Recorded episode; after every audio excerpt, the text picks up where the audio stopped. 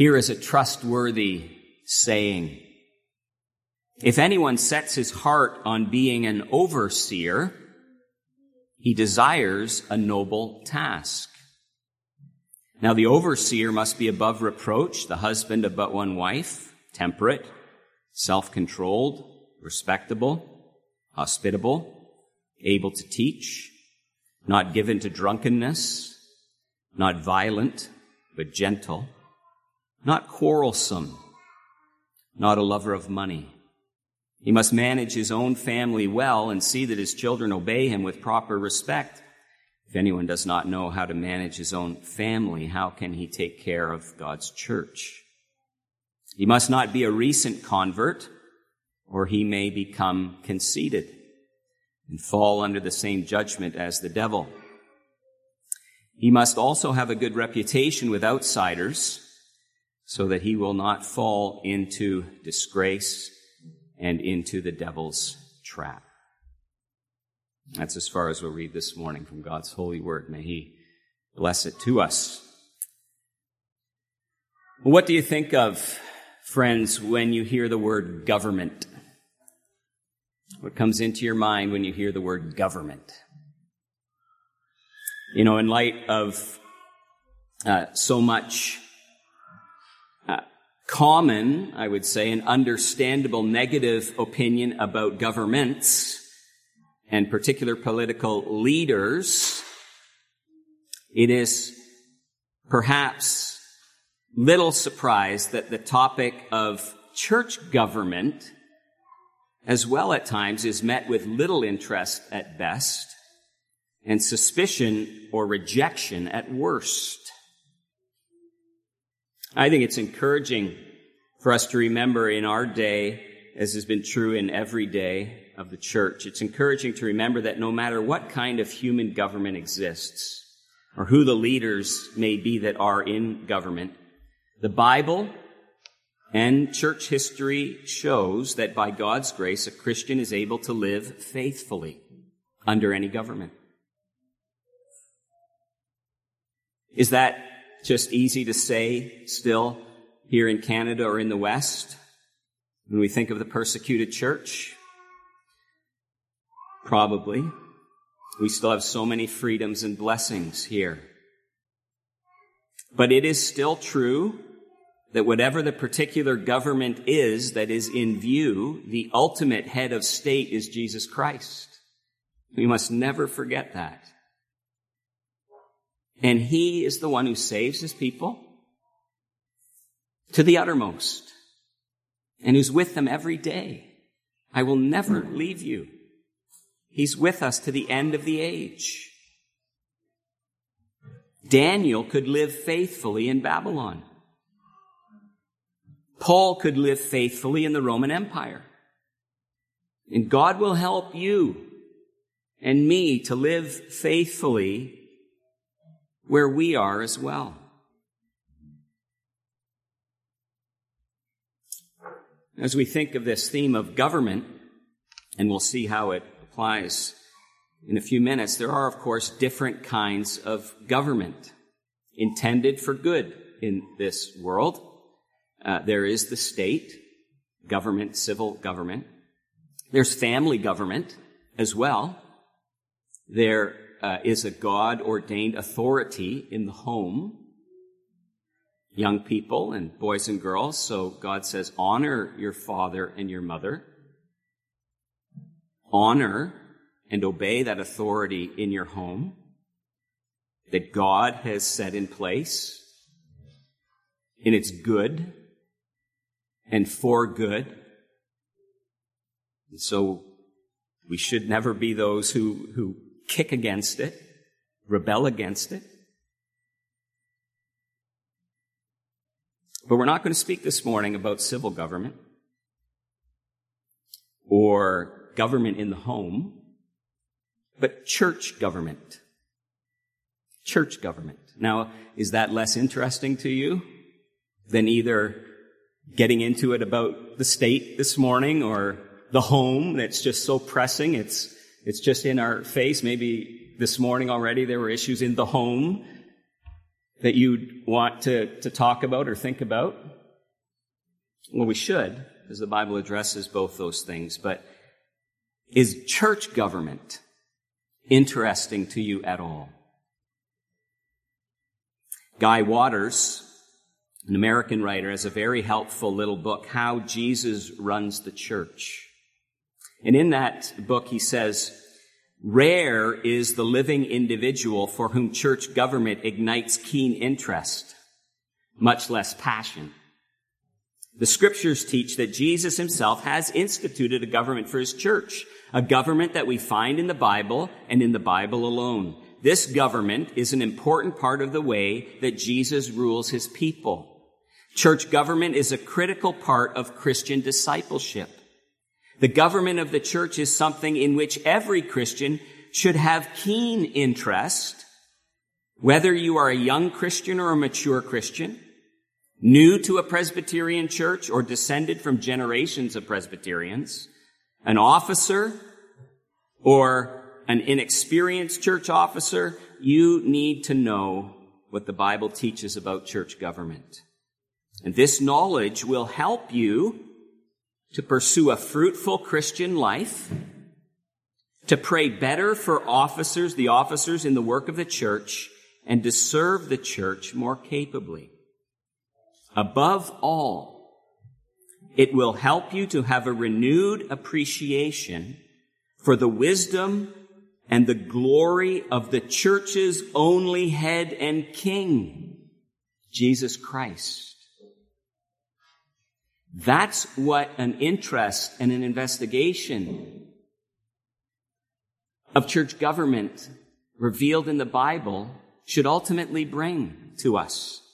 A renewed appreciation for the wisdom and the glory of the church's only head and king, Jesus Christ.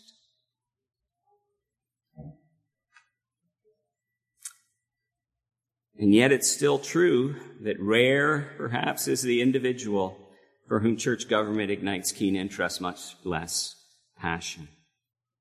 Because that's true, I think that for many people, the fact that our second faithful saying that this has to do with church government is perhaps surprising, if not challenging, to our Christian thinking and our Christian values. Did you do that this week? Did, okay, we're starting this series. Uh, this is a faithful saying. Christ Jesus came into the world to save sinners. Amen. I'm going to look up the next one. I'm going to read through 1 Timothy and see what it is. Here is a trustworthy saying. If anyone sets his heart on being an overseer, and you may have, if you didn't know it already, it might have surprised you that this was the next one. A faithful saying, a trustworthy saying that has to do with one of the ordained offices in the church. A trustworthy saying that refers to church government. Many people are surprised about that.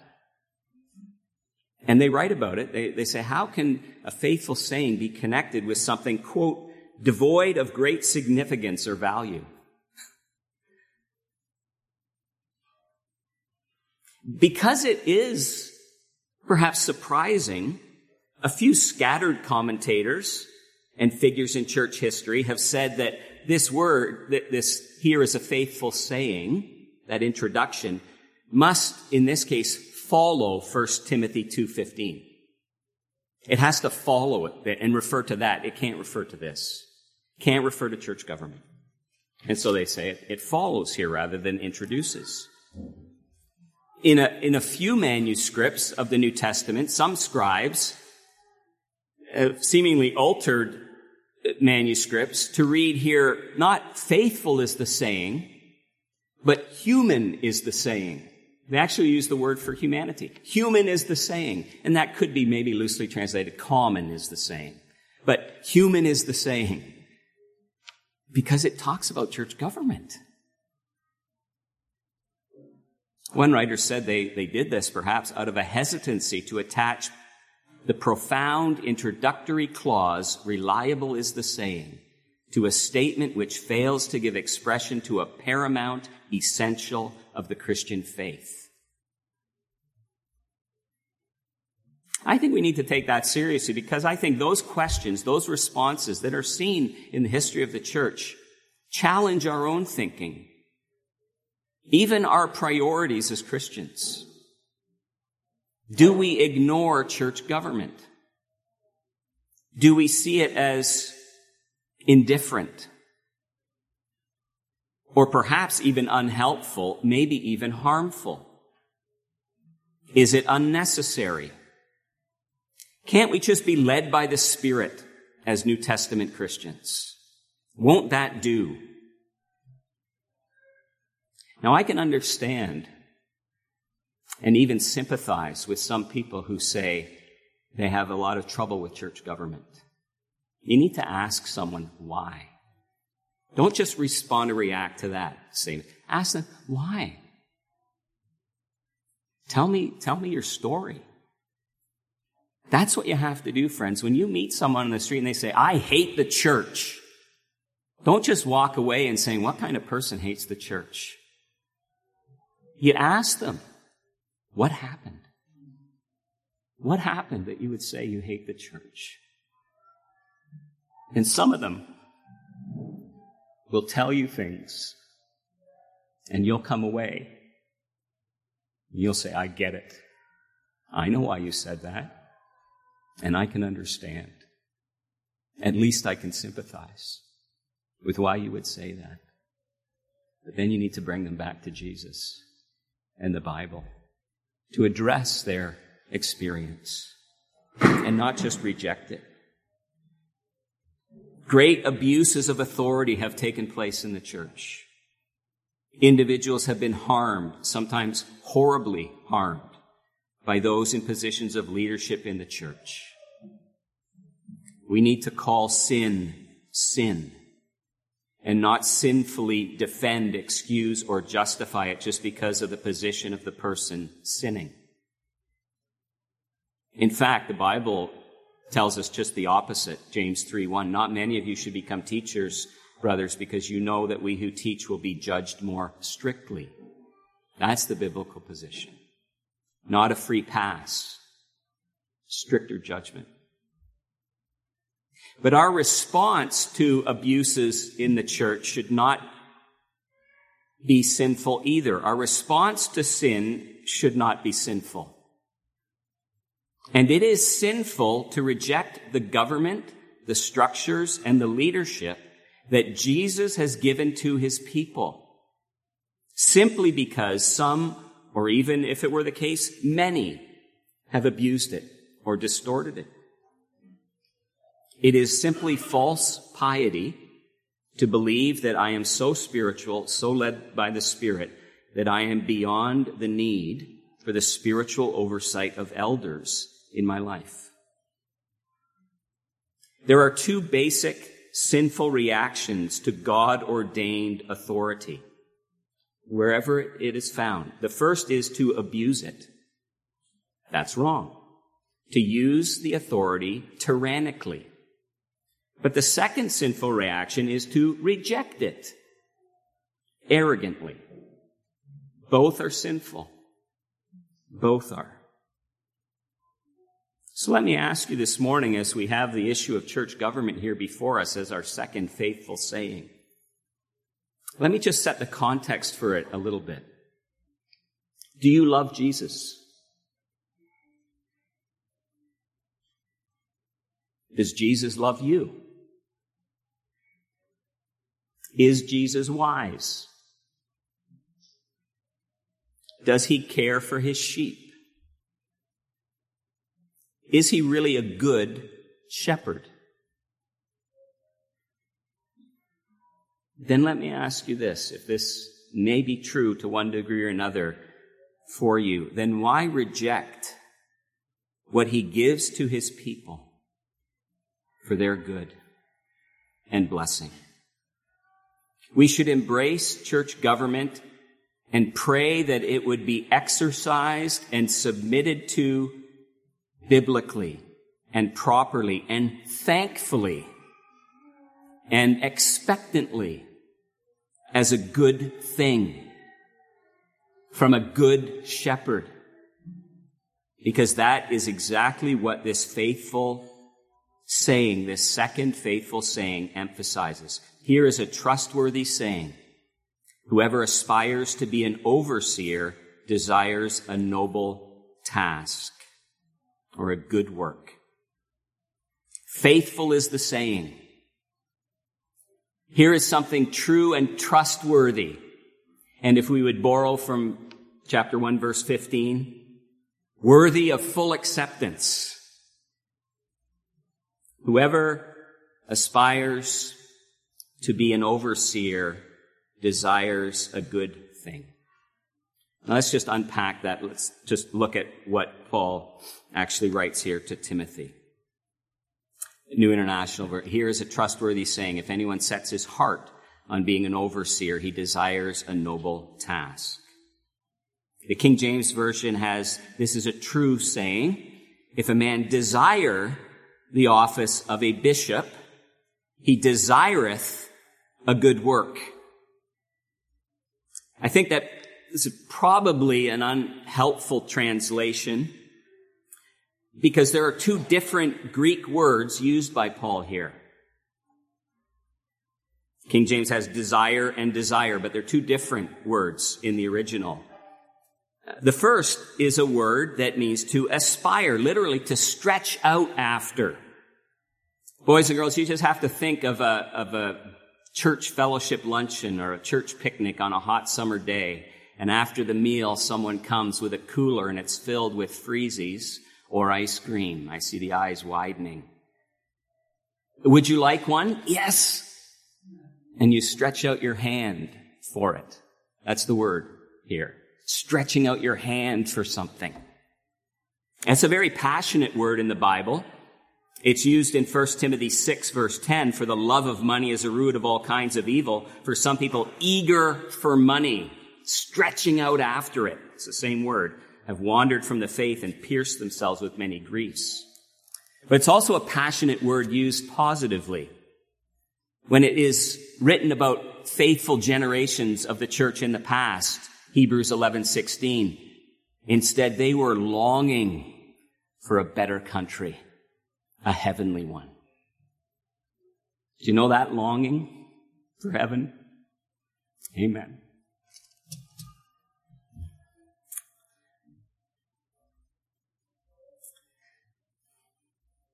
Come, Lord Jesus.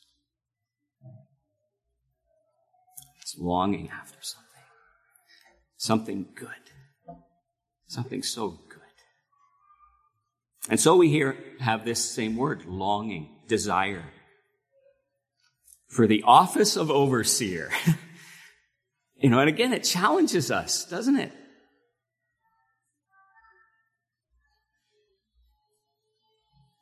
The King James Version again has uh, bishop at this place. Maybe that's the way you've memorized it. If a man desire the office of a bishop, that's the word episkopos. It gives us the word episcopal, if you've heard of the episcopal church as a type of church government. But there are many unbiblical historical connotations, I think, to that word bishop that we need to, we need to get over and, and correct. Uh, this is basically speaking of the office of elder in the church. There are two ordained New Testament offices, elder and deacon in the church. Uh, the, the Greek word for elder is presbyteros, so that gives the word Presbyterian. If you're a biblical Christian, you're a Presbyterian. Because the church is ruled by elders. Paul appointed elders in every town. If you're not a Presbyterian, you can't even obey something as practical as what James says. If anyone is sick, let him call. Who are you going to call? The elders. The elders. So biblical church government is Presbyterian. That's the word for elder. There are these two offices, elder and deacon.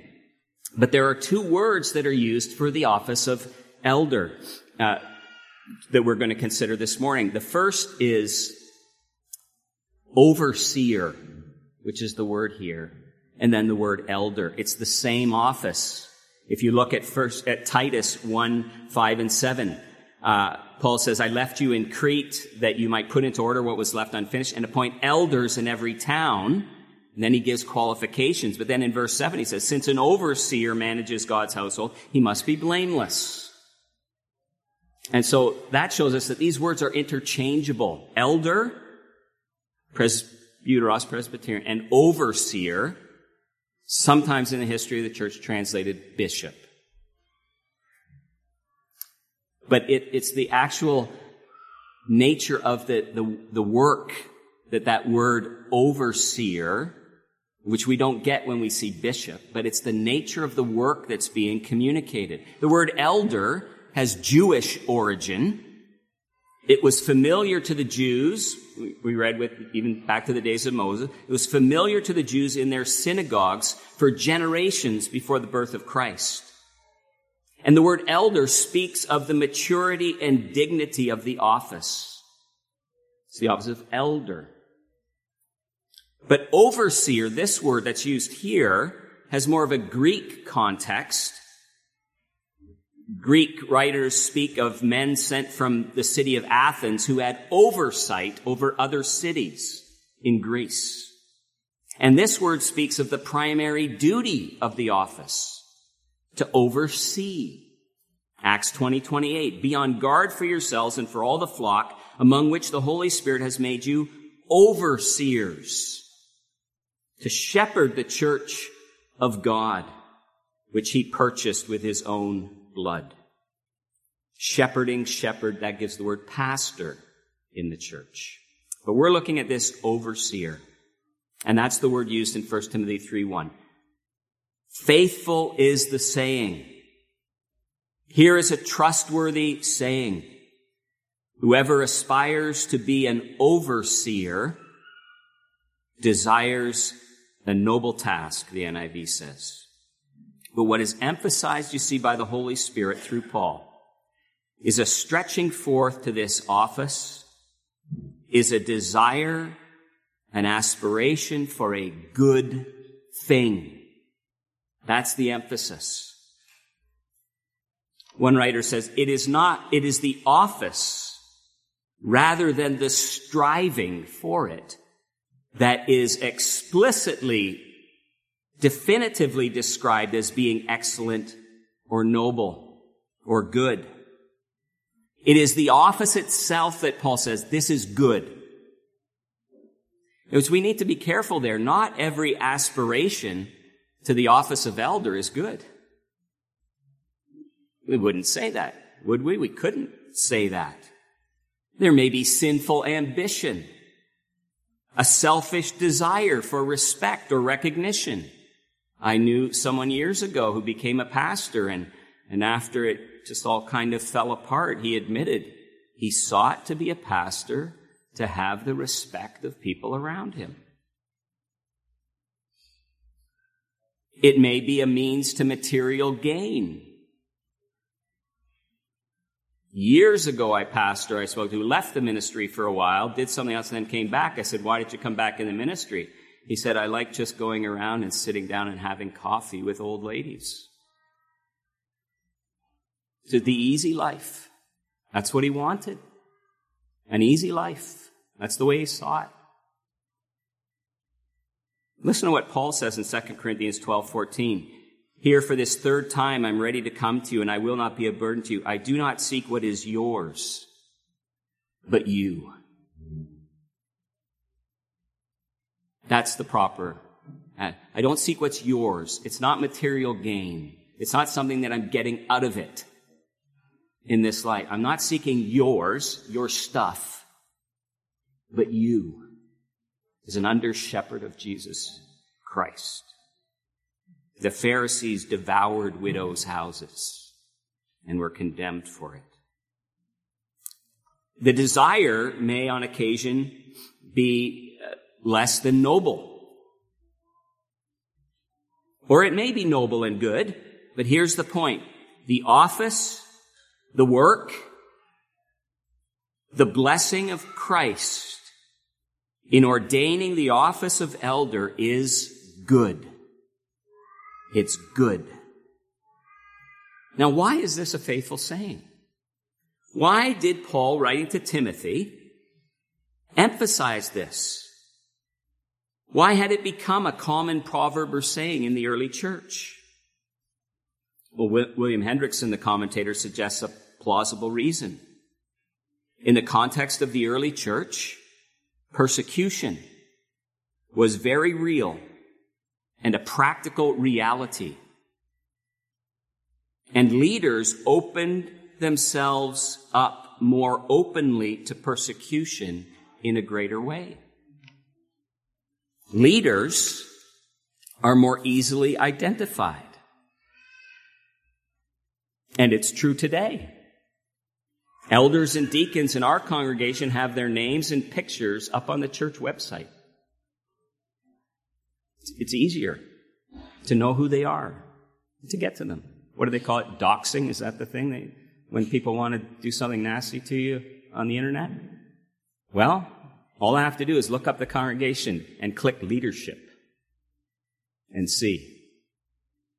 You know, Paul has to write to Timothy elsewhere. Don't be ashamed of my chains. There was real cost to a leader in the days in which Paul wrote to Timothy.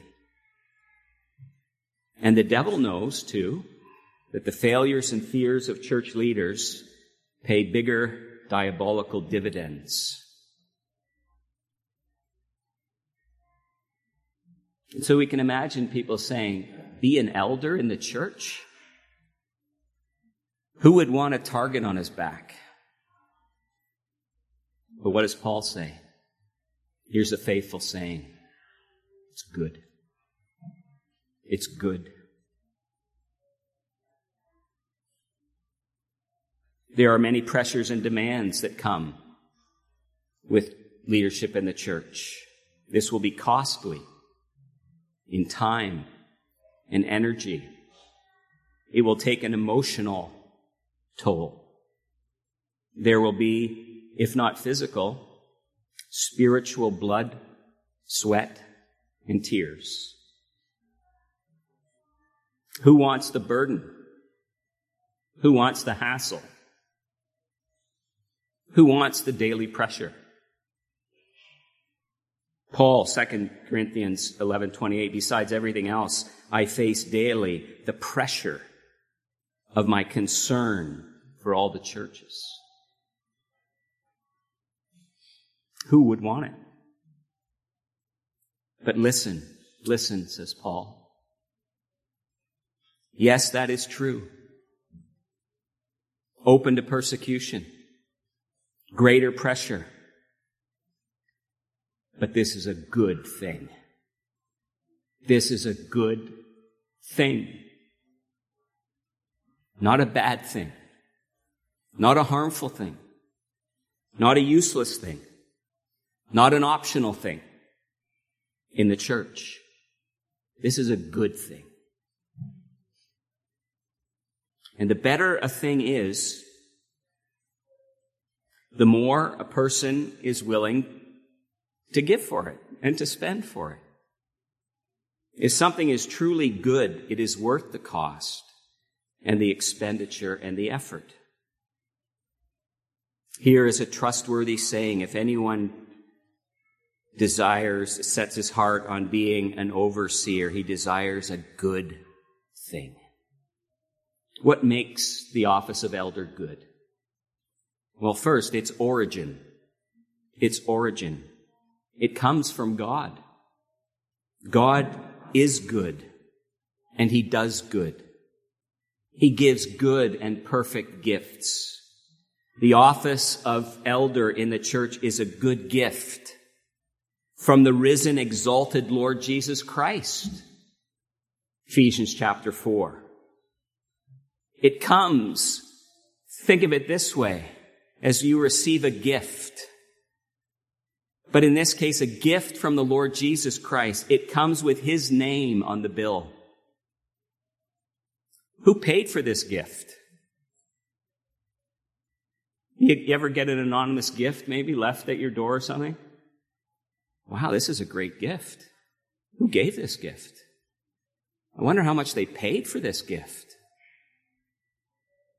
The good gift of church government has Jesus' name on the bill.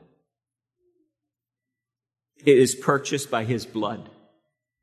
It is ordained by his wisdom. And it has been given in his love. That's the way to think about church government. My mom often says that when she gives us things, she says, I, I wanted to give it to you with a warm hand. And by that she means while she's still alive. Well, the office of elder in particular, church government in general, is given to us with a pierced hand. It's good.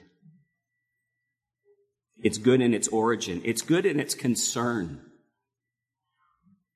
Because the sphere of concern of the eldership is the soul. Not exclusively, but primarily the soul. The greatest good is spiritual good. Not to the exclusion of physical good and blessing, but of greater significance and of greater consequence. What good is it for someone to gain the whole world yet forfeit their soul? The concern of the eldership is your soul. It's good also in its fruit. What blessings does the office of elder contribute toward? Well, in a word, salvation. The proclamation of the word for the salvation of sinners and the maturing of the saints. Spiritual oversight is part of Christ's program for spiritual discipleship. Paul says in Colossians 128, him, Christ, we proclaim, admonishing and teaching everyone with all wisdom, so that we may present everyone fully mature in Christ. That's good. It's good to be mature in Christ. That's the fruit of the office of elder. And it's good, lastly, in its qualifications. Such good work will require good men. And so we see right after this faithful saying, qualifications laid out for this good work. Character qualifications primarily. It's a good work for a few good men. 1779, U.S. Marine Corps Captain William Jones let it be known that he was looking for a few good men to serve aboard his ship was in the Providence Gazette. Said the continental ship Providence, now lying at Boston, is bound on a short cruise immediately. A few good men are wanted to make up her complement. The office of elder is good. And those who serve in that office are called and should be good in their character. Goodness in various areas of life. That's a way to think of these character quali- qualifications that you read them and you say, not given to drunkenness. Yeah, that's good. Not quarrelsome. Yeah, that's good. And you just read them all. That's good. The work being good necessarily requires of those entering it to have a corresponding character of goodness, said Patrick Fairbairn. Here is a trustworthy saying. Whoever aspires to be an overseer desires a good thing. So let me ask you some practical questions as we close. This second faithful saying. Are you submitting to it? Are you submitting to it? Are you obeying Jesus? Are you thanking Jesus for his wisdom and his love in this good gift to you? Or are you disregarding it? Or even despising what he calls good? Hebrews 13, 17, obey your leaders and submit to their authority because they keep watch over you as those who must give an account. Do this so that their work will be a joy and not a burden, for that would be of no benefit to you. It's a good gift in your life from Jesus, the Good Shepherd. Are you submitting to it? Secondly, are you desiring it? Now, this obviously, out of the qualifications, is a more limited application, but are you desiring it? For those to whom that is applicable, it is a good thing to desire. Now, is your desire for this good thing a good thing? That's what you need to pray through and ask. Your motives. If you have desired it, why? But also to examine your motives before the Lord if you haven't desired it. Why? It's a good thing. Related to that, pray. Pray for laborers in the vineyard. Pray for men for the office of elder. Drew Gordon, who's the editor of the Witness magazine, wrote recently, recent Reformed Presbyterian synods around the world have highlighted a need for more ruling elders. The stated clerk of the Reformed Presbyterian Church of North America noted a 10% decrease in ruling elders in the past decade. I just put that out there. I don't know all the reasons why. But we know we need to pray. At the recommendation of the RP Global Alliance, this past summer synod has appointed October 2nd, 2022 as an RP International Day of Prayer for the provision of ruling elders in the Global Reformed Presbyterian Church. So are you desiring it? Are you praying for it? But third, and this more generally, are you imitating it? It's a good thing with these good qualifications attached to it. Are you imitating it? Now, not everyone is to be an elder, but the Bible says every elder is to be an example to the flock. We are to look at this good thing, the eldership, as an example to us. So that we don't just say, well, yeah, an elder needs to be temperate. An elder needs to be self-controlled, respectable, hospitable, not given to drunkenness, not violent. Whew, glad I'm not an elder. Would you do that? Glad I'm not an elder. You need to go through these qualifications and say, these are the qualifications of the men who are examples to me, that Jesus has given to be examples in my life. Am I imitating it?